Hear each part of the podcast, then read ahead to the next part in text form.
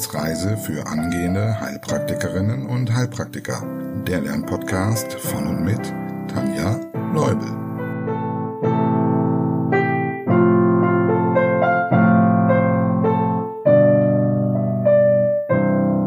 Hallo und herzlich willkommen zur Folge Nummer 10, nämlich zur Anatomie des Herzens. Na, wie hast du das Quiz in der letzten Folge gemeistert? Bist du fit im Thema Gewebe? Ich hoffe, denn heute beginnen wir mit dem Kapitel Herz. Und schon hier wirst du in der ein oder anderen Episode merken, dass das hart erarbeitete Grundwissen wirklich nützlich sein kann. Also, legen wir los, aber zunächst noch ein kurzes Dankeschön. Unsere Community wächst wirklich rasant und deshalb möchte ich ein Dankeschön an alle Abonnenten aussprechen, denn das motiviert einfach ungemein. Und einen ganz lieben Dank an Max, der mir als erster einen Kaffee ausgegeben hat. Ja, bevor wir uns in das Herz hineinstürzen, ein kleiner Überblick, wie und wo unsere Reise langführt. In dieser Folge beschäftigen wir uns zunächst mit der Anatomie, also wie ist der Aufbau des Herzens. Danach schauen wir uns an, wie ein gesundes Herz im Normalfall funktioniert, also die Physiologie. Dann überlegen wir, welche Untersuchungsmöglichkeiten es gibt, um am Ende wichtige Erkrankungen, also die Pathologie des Herzens, zu erlernen. Diese Grobstruktur werden wir bei den Organen möglichst beibehalten, damit es leichter ist, einen Überblick zu behalten. Also, los geht's. Die Anatomie des Herzens. Der Fachbegriff lautet Chor und manchmal auch Cardia. Denk mal nach, was du schon über das Herz weißt. Wofür steht das Herz?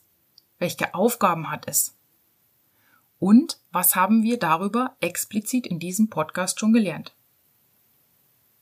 Das Herz ist unsere Lebenszentrale, denn es pumpt unermüdlich Blut durch unseren Körper. Für die Zahlenfanatiker während des Lebens schlägt das Herz circa drei Milliarden Mal und bewegt dabei 250 Millionen Liter Blut durch den Körper. Also Zahlen, die man sich überhaupt nicht vorstellen kann. Ich zumindest nicht. Und dafür braucht es natürlich Kraft. Und zwar, genau, Muskelkraft. Nicht nur das, das Herz ist ein Muskel. Ein sogenannter Hohlmuskel, weil es innen hohl ist. Und wir beginnen von groß nach klein, schauen uns also zunächst die Makroanatomie an. Und äh, ich habe mir dazu angewöhnt, auf die Größe und Form auf die Lage mit den Nachbarorganen, es wird auch manchmal Topographie genannt, den Grobaufbau und die Versorgung des jeweiligen Organs einzugehen. Also es ist immer ganz gut, wenn man sich eine eigene Struktur angewöhnt, um später dann zum Beispiel auch in der mündlichen Prüfung eine Struktur anbieten zu können, damit man also für die Prüfer eine Struktur anbietet, aber auch für sich selber eine Struktur hat, an der man sich langhangeln kann. Wir versuchen also in diesem Podcast immer eine ähnliche Struktur beizubehalten. Okay, Größe und Form des Herzens. Das Herz ist kegelförmig und es ist geneigt. Wenn du die rechte Hand in deine Hosentasche steckst, dann kannst du diese Neigung dir ungefähr vorstellen. Die Herzspitze liegt dadurch sehr dicht an der Brustwand und das ist dann wiederum wichtig für das Ertasten des Herzspitzenstoßes. Aber dazu dann später mehr. Von der Größe her kann man sich an der Faust des Besitzers orientieren. Es ist ein klein bisschen größer als seine Faust. Und gewichtsmäßig liegen wir beim Erwachsenen so circa bei 300 bis 500 Gramm, dazu aber später mehr. Von der Lage und den Nachbarorganen her liegt das Herz im mittleren Brustkorb man nennt dieses Gebiet Mediastinum. Und zwar befinden sich zwei Drittel davon auf der linken Körperseite. Links und rechts ist das Herz eingebettet in die Lungenflügel. Unten liegt es mit seiner Spitze dem Zwerchfell auf. Vorne grenzt der Brustkorb an, genauer gesagt das Brustbein, also das Sternum. Und das erklärt auch einen Begriff, den man in diesem Zusammenhang öfter hört, nämlich retrosternal. Das heißt, das Herz liegt hinter, also retro, dem Brustbein, also Sternum, retrosternal. Außerdem liegt im oberen Bereich noch ein Teil des Thymus vor dem Herzen, was vor allem bei Kindern noch sehr ausgeprägt ist. Der schrumpft ja dann im Laufe der ersten Lebensjahre. Hinten liegen die Speiseröhre und die Aorta an. Und wenn wir schon bei den Gefäßen sind, dann müssen wir noch die obere und untere Hohlvene erwähnen, die natürlich auch direkte Nachbarn des Herzens sind, denn sie führen ja das Blut dorthin. Gut. Nachdem wir nun wissen, wo das Herz liegt und wie es zumindest von außen aussieht, schauen wir etwas genauer, wie es aufgebaut ist. Kommen wir also zur Makroanatomie. Dieser Kegel ist nämlich nicht komplett hohl, haben ja gesagt, es ist ein Hohlmuskel, sondern er besteht aus zwei Kammern, den sogenannten Ventrikeln, und zwei Vorhöfen, den sogenannten Atrien. Und diese sind jeweils durch die Scheidewand, also das Septum, getrennt. Außerdem spielen hier noch Ventile eine Rolle, die heißen hier Klappen, die also dafür sorgen, dass das Blut nur in eine Richtung strömt. Und um deren Funktion zu verstehen, machen wir nun einen Ausflug zum Thema Blutkreislauf. Das hängt natürlich unheimlich eng zusammen, weil das Herz ist ja ein Teil mit den Gefäßen zusammen bildet es das Herz-Kreislauf-System. Blut transportiert generell viele Stoffe. Für das Herz konzentrieren wir uns aber jetzt auf die Gase, nämlich auf Sauerstoff und Kohlendioxid. Und da es jetzt hier um einen Kreislauf geht, ist es schwierig. Es gibt eigentlich kein Anfang und kein Ende. Aber irgendwo müssen wir ja anfangen und deshalb stellen wir uns jetzt einfach mal vor, wir sind mikroskopisch kleine Taucher und liegen mit dem sauerstoffreichen Blut in der linken Herzkammer. Falls du fortgeschritten bist, drück auf Pause und geh den Weg des Blutes jetzt mal selbst durch. Okay, von der linken Kammer aus, Fachbegriff, Ventriculus cordis sinister oder auch kurz Ventriculus sinister, werden wir mit dem sauerstoffreichen Blut durch die Aortenklappe in die Aorta gepumpt, um den Körper zu versorgen.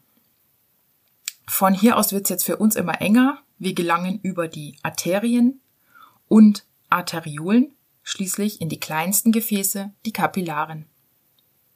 Hier wird der Sauerstoff abgegeben und nochmal eine ganz kurze Erinnerung. Denkt mal nach, wie passiert das Ganze, die Versorgung der Zellen? Genau, über Diffusion, über den Zwischenzellraum hin zu den Zellen und umgekehrter Weg kommen die Abfallprodukte zurück, so zum Beispiel auch Kohlendioxid. Das heißt, in den Kapillaren wird also Sauerstoff abgegeben, Kohlendioxid aufgenommen. Und wir, die Mikrotaucher, liegen jetzt in dem sauerstoffarmen Blut und deshalb wird das auch in Abbildungen oft als blau dargestellt. Aber das Blau um uns herum ist nicht so schlimm, denn wir kriegen immer mehr Platz. Wir schwimmen nämlich mit dem sauerstoffarmen Blut über die kleinen Venolen, dann über die Venen und letztlich wird's immer größer über die untere und obere Hohlvene.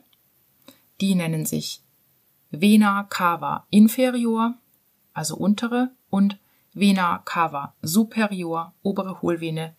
Darüber kommen wir zurück zum Herzen. Hier kommen wir am rechten Vorhof an.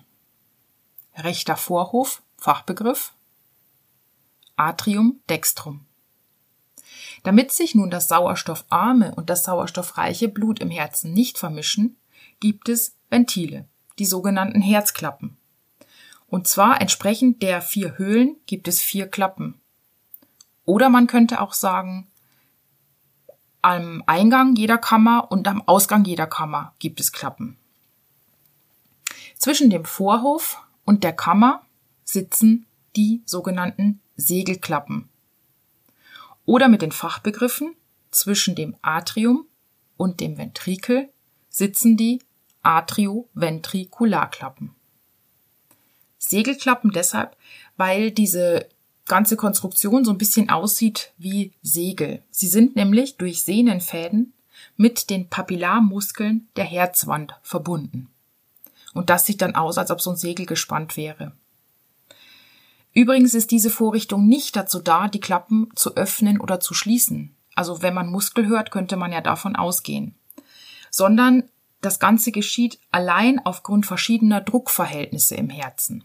Also die Klappen öffnen und schließen aufgrund der Druckverhältnisse. Aber diese Sehnenfäden sollen ein Zurückschlagen der Klappen verhindern.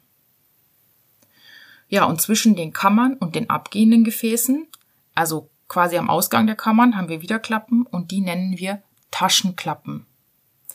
Sie bestehen aus drei halbmondförmigen Taschen und deshalb nennt man sie auch semi, also halb, lunar von Mondklappen, also semi-lunar-Klappen. Zum Aufbau dieser Klappen kommen wir auch beim venösen System nochmal. Da gibt es nämlich ähnliche Klappen. Ja, denkt man sich jetzt im Herzen eine Ebene, auf der alle Klappen liegen, dann stellt man sich gerade die sogenannte Ventil- oder Klappenebene vor.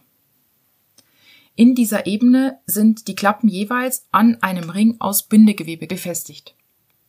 Das ist für das Verständnis der diastolischen Füllung des Herzens hilfreich, also für den Rückfluss des Blutes. Denn während der Kontraktion des Herzens wird diese Ventilebene passiv auf und ab bewegt. Und dadurch entsteht dann ein Sog auf die herznahen Venen. Das heißt, das Blut wird hier also zusätzlich vom Herzen angesaugt und nicht nur weggepumpt. Man könnte also sagen, das Herz ist nicht nur eine Pumpe, sondern eine Saugpumpe. okay. Wir versetzen uns wieder in unsere Lage als mikrokleiner Taucher und wir schwimmen jetzt einfach weiter mit dem Blut. Vom rechten Vorhof, also Atrium dextrum, geht es durch die zweizipflige Segelklappe in die rechte Kammer und damit wir die Fachbegriffe auch gleich antrainieren, zweizipflige Segelklappe, die heißt auch noch Bi für zwei Kuspidalklappe, also Bikuspidalklappe. Die rechte Kammer, Ventriculus dexter. Nun schwimmen wir also durch die rechte Taschenklappe, die sogenannte Pulmonalklappe, in die Lungenschlagader, den Truncus pulmonalis um zur Lunge zu gelangen. Und dort wird jetzt kurz gesagt Kohlendioxid gegen Sauerstoff ausgetauscht und das sauerstoffreiche Blut kommt über die Lungenvenen.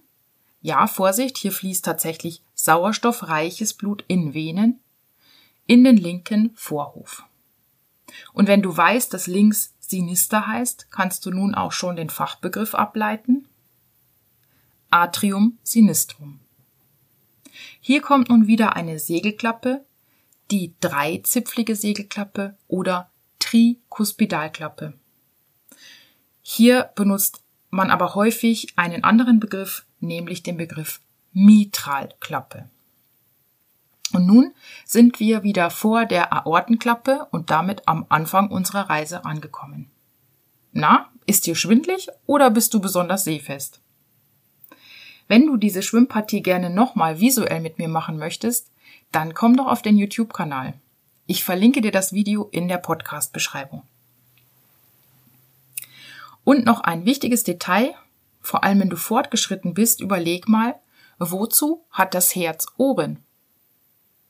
Ja, genau, das Herz hat zwei Ohren. Es handelt sich hierbei um Ausstülpungen, die gebildet werden von der Muskulatur des rechten und linken Vorhofes. Und diese Ohren schmiegen sich an die Gefäßstämme an. Das heißt, das linke Herzohr schmiegt sich an den Truncus pulmonalis, also den Lungenschlagaderstamm an, und das rechte an die Aorta ascendens, also den aufsteigenden Teil der Körperschlagader. Wichtig sind diese Ohren, weil sich hier Verwirbelungen des Blutes bilden können. Und immer wenn es um Verwirbelungen geht, ist es gefährlich, ähm, das heißt, gerade bei Patienten mit Vorhofflimmern bilden sich hier gerne Trompen. Und diese Trompen, die können dann zu einem Hirnschlag führen. Dazu aber später mehr. Ein letztes Ohrendetail, falls du fortgeschritten bist. Welches Hormon wird hier gebildet und wofür ist es wichtig? Die Herzmuskelzellen in den Herzohren nehmen die Dehnung wahr und bilden so mit steigendem Druck immer mehr des Gewebshormons atriales natriuretisches Peptid oder kurz ANP. Dieses Hormon gibt der Niere den Hinweis, dass, naja, zu viel Druck im System ist, das heißt, dass Druck abgelassen werden muss. Also wird die Niere vermehrt Natrium ausscheiden und auch Wasser. Und außerdem stellt das ANP die Arteriolen weit. Das sind also beides Mechanismen, die den Blutdruck sinken lassen. Und damit ist ANP ein Gegenspieler von welchem Hormon? Genau, vom Aldosteron. Weil Aldosteron äh, bewirkt ja an der Niere, dass äh, mehr Natrium zurückgehalten wird und damit auch mehr Wasser und dass die Arteriolen eng gestellt werden. So, nun aber genug in die Hormonwelt abgeschweift zurück zum Aufbau des Herzens. Und nun noch einmal von innen nach außen. Um das Blut möglichst ohne Verwirbelungen durch das Herz zu bekommen, ist es mit einer glattwandigen Innenschicht, dem sogenannten Endokard oder der Herzinnenhaut ausgekleidet. Für diese Glätte sorgt übrigens einschichtiges Plattenepithel. Ich hoffe, du erinnerst dich. Die Ernährung des Endothels erfolgt ausnahmsweise aber nicht über das darunterliegende Bindegewebe. Wäre ja auch zu einfach, wenn es immer gleich wäre. Sondern hier erfolgt die Ernährung über das vorbeiströmende Blut. Allerdings ist das auch wieder so ein bisschen logisch, weil die Zellen sitzen hier direkt an der Quelle. Wichtig ist beim Endokard, dass man sich hier merkt, dass es auch die Klappen bildet und zum Beispiel auch diese Sehnenfäden. Und das ist dann später in der Pathologie nochmal wichtig. An die Herzinnenhaut oder das Endokard schließen sich dann mehrere dicke Muskelschichten aus Herzmuskelgewebe an. Auch daran solltest du dich erinnern. Die Schicht nennt man Myokard. Dieses Myokard ist rechts circa 0,5 cm dick und links circa einen Zentimeter. Kannst du dir vorstellen, warum es so einen Unterschied gibt? Nun ja, die linke Kammer muss viel Kraft aufwenden, um das Blut in den Körperkreislauf zu bekommen. Die rechte Seite pumpt das Blut in Anführungszeichen nur den kurzen Weg zur Lunge. Und deshalb ist einfach links dicker als rechts, wie ein Muskel ebenso tickt. Und weil sich so ein Muskel auch an verschiedene Beanspruchungszustände äh, gibt es das Wort? Egal, du weißt, was ich meine. Also, weil sich ein Muskel also an verschiedene Beanspruchungszustände anpasst, tut das natürlich auch der Herzmuskel. Das bedeutet, nutzt man es nicht so sehr, zum Beispiel weil man bettlägerig ist, kann die Herzmuskelmasse abnehmen, also atrophieren. Du erinnerst dich hoffentlich. Ein Altersherz kann so zum Beispiel nur noch 150 Gramm wiegen und nicht mehr 300. Muss das Herz mehr Arbeit als normal leisten, zum Beispiel weil jemand extrem viel Sport betreibt oder aber auch weil es pathologische Verengungen gibt und das Blut nicht so leicht wie normal strömt, kann es zunehmen, und zwar bis zu 500 Gramm. Kennst du noch den Fachbegriff für eine Zunahme von Gewebe ohne Zunahme der Zellzahl? Genau, das nennt man dann Hypertrophie.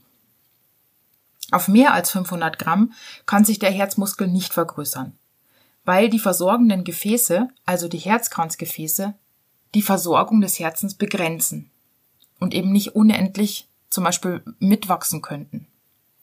Man spricht hier vom sogenannten kritischen Herzgewicht. Das ist also bei 500 Gramm erreicht, ungefähr.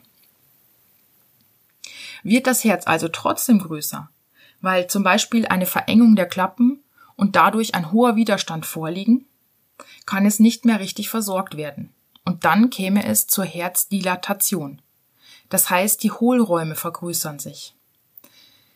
Infolgedessen kommt es dann zur Herzinsuffizienz. Das heißt, die Leistung des Herzens reicht nicht mehr aus, aber dazu in der Pathologie dann mehr. Ja, das war jetzt Endokard und Myokard. Und eingebettet ist das Ganze, wie zum Beispiel auch die Bauchorgane und die Lunge, in eine seröse Höhle, die sogenannte Perikardhöhle. Man spricht auch vom Herzbeutel, dem Perikard. Dieser Herzbeutel besteht aus zwei Blättern, die gegeneinander verschieblich sind. Und zwar liegt direkt dem Herzmuskel das innere Blatt auf. Das nennt man auch viszerales Blatt oder Epikard. Dieses Epikard ist mit dem Herzmuskel verwachsen und es sezerniert Feuchtigkeit in den Gleitspalt, der zwischen den beiden Blättern liegt. Also in dem Gleitspalt befindet sich ein dünner Feuchtigkeitsfilm, der ein Reiben verhindert. Und außen finden wir dann das äußere Blatt, das parietale Blatt. Dort, wo die großen Gefäße in das Herz ein- bzw. austreten, also zum Beispiel die Aorta, gehen äußeres und inneres Blatt ineinander über. Das heißt, es bilden sich so blind endende Sackgassen. Ja, und wofür ist jetzt der Herzbeutel wichtig? Weil er die Beweglichkeit des Herzens ermöglicht. Schließlich erfordert die Pumparbeit einen gewissen Raum, den das Herz braucht, um reibungsfrei arbeiten zu können.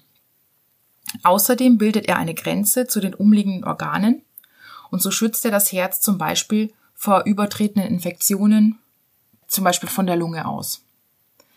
Und zusätzlich hält er das Herz in seiner Lage, denn das äußere Blatt ist mit mehreren Teilen der Umgebung verwachsen, zum Beispiel mit dem Sehnenzentrum des Zwerchfells, mit Teilen der Luftröhre und auch dem Brustbein.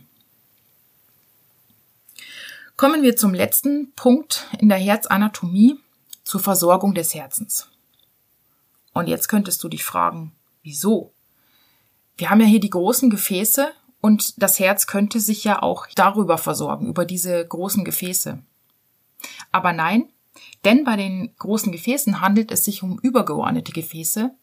Man spricht von sogenannten Vasa publica, also übersetzt öffentliche Gefäße.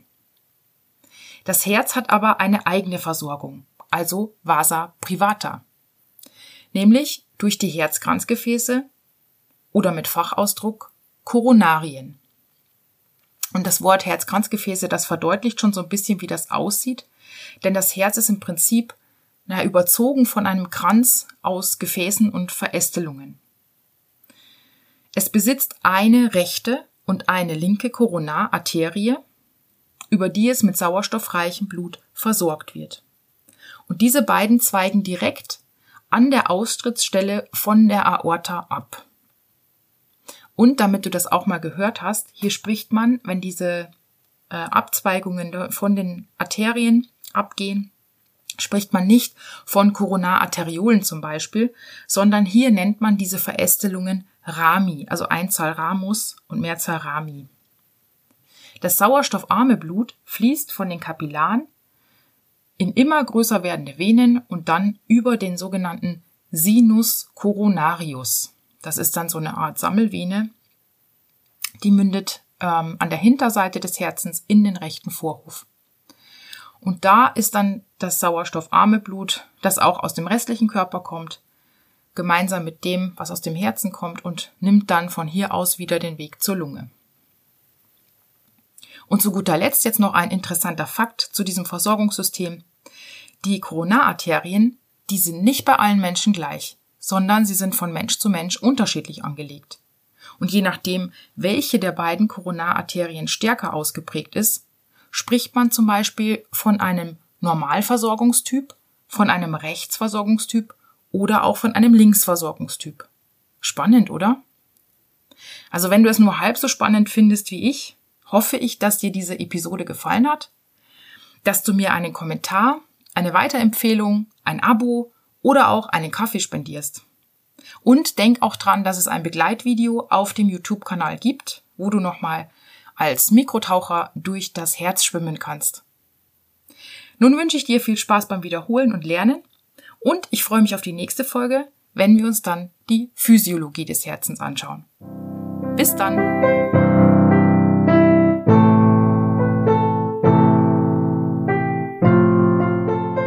Das war eine Etappe auf der Wissensreise für angehende Heilpraktikerinnen und Heilpraktiker.